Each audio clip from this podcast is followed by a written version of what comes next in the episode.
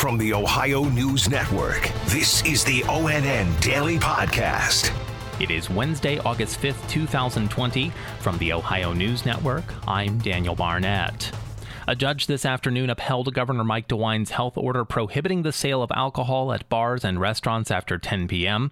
Attorney Ed Hasty argued virtually this morning that bars and restaurants have already been devastated by the COVID 19 pandemic and that DeWine's order is an unconstitutional overreach. The COVID 19 pandemic has crushed this industry. Rule 80 will be uh, another nail in the coffin to really to really put this industry under. The judge ruled in favor of the state of Ohio, which argued regulations already in place were not enough to help stem the spread of the virus.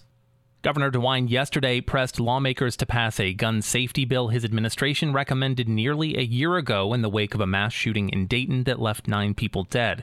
Brittany Bailey has the latest. It's roughly two months after the deadly shooting here that the Strong Ohio bill was introduced. That bill was designed to cut down on gun violence, but many argued that it would not do enough. That bill stalled out in early December. I talked to the bill's sponsor about what's next. This bill uh, reflects the importance of the Second Amendment uh, while also appreciating that there are some amongst us who should not be uh, carrying or have access to a gun. Well, Senator Dolan says he does hope to pick up that hearing process again this fall and work really hard to get this bill passed by the end of the year. I'm Brittany Bailey.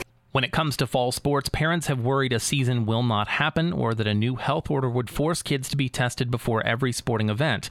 Kevin Landers got some clarity from the governor yesterday. The health order signed on Saturday says athletes must be tested 72 hours prior to competition. That had parents mystified as to how that was even going to happen, and they worried about how they would even afford it. I asked the governor to clarify what that order meant. It was not intended for high school students. We don't have the ability to do that kind of massive testing today. As for the status of fall sports, the lieutenant governor says he's still working with OHSAA on the plan. Reporting from the State House, Kevin Landers. When it comes to testing, new data shows Ohio has slightly improved, but still trails most other states. Tracy Townsend reports. Data compiled by the Associated Press and the COVID Tracking Project. Well, that data shows that Ohio has increased testing this summer, but we still trail 37 other states when it comes to testing for this novel coronavirus. Pennsylvania, well, fared worse than our state, ranking toward the bottom, along with Hawaii, Wyoming, and Colorado for least amount of tests per 1,000 people. Ohio is the 13th worst state as it relates to COVID testing. I'm Tracy Townsend. An Ohio lawmaker hopes his legislation, called the Eviction Crisis Response Act, will bring temporary relief to a half million Ohioans who he says are facing evictions because of the COVID 19 crisis. Yolanda Harris has more with State Representative David Leland. The legislation calls for the spending of $270 million, or 10% of the state's rainy day fund, to create a program for immediate rental assistance. It will allow people to pay rent owed all the way back to April 1st, not just a single month's rent. We're just trying to help people who are in a very, very tough situation.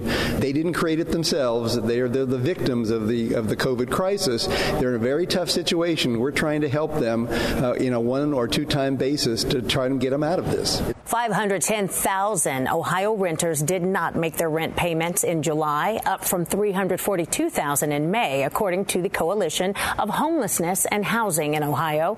The National Low Income Housing Coalition says it will take 2.7 billion dollars in rental assistance to stabilize Ohio's at-risk renters. I'm Yolanda Harris. The Big Ten has released its college football schedule. ONN's Paul Keels has more. The Big Ten Conference announced the 2020 football schedule today if a season does occur. The 10 game slate will start Labor Day weekend with Ohio State opening on Thursday, September 3rd in Illinois. The Michigan game set for October 24th in Columbus with Ohio State. Season finale November 21st at home with Iowa, and two bye weekends, October 3rd and November 14th. Ohio State set to start their summer camp practices tomorrow. This is Paul Keels on the Ohio News Network. The National Association of School Nurses shows about 25% of schools don't have a nurse at all.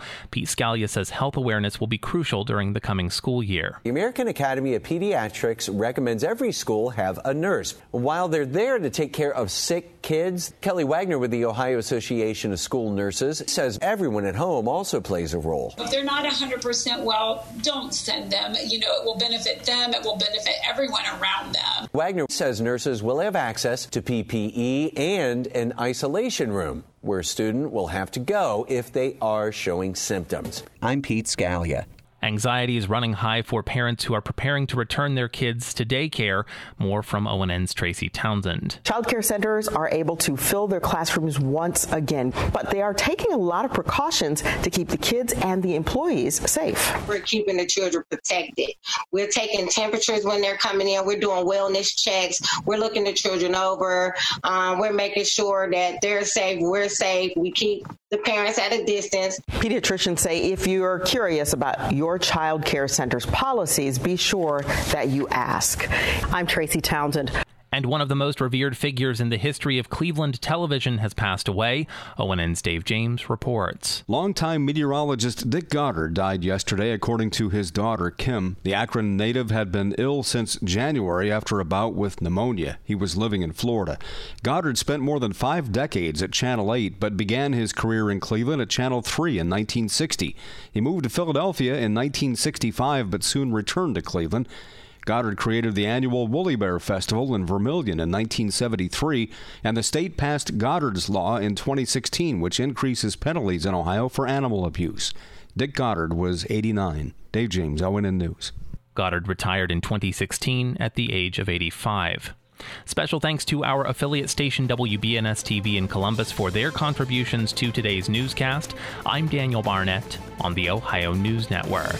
This has been the ONN Daily Podcast, a production of Radio Ohio Incorporated on the Ohio News Network.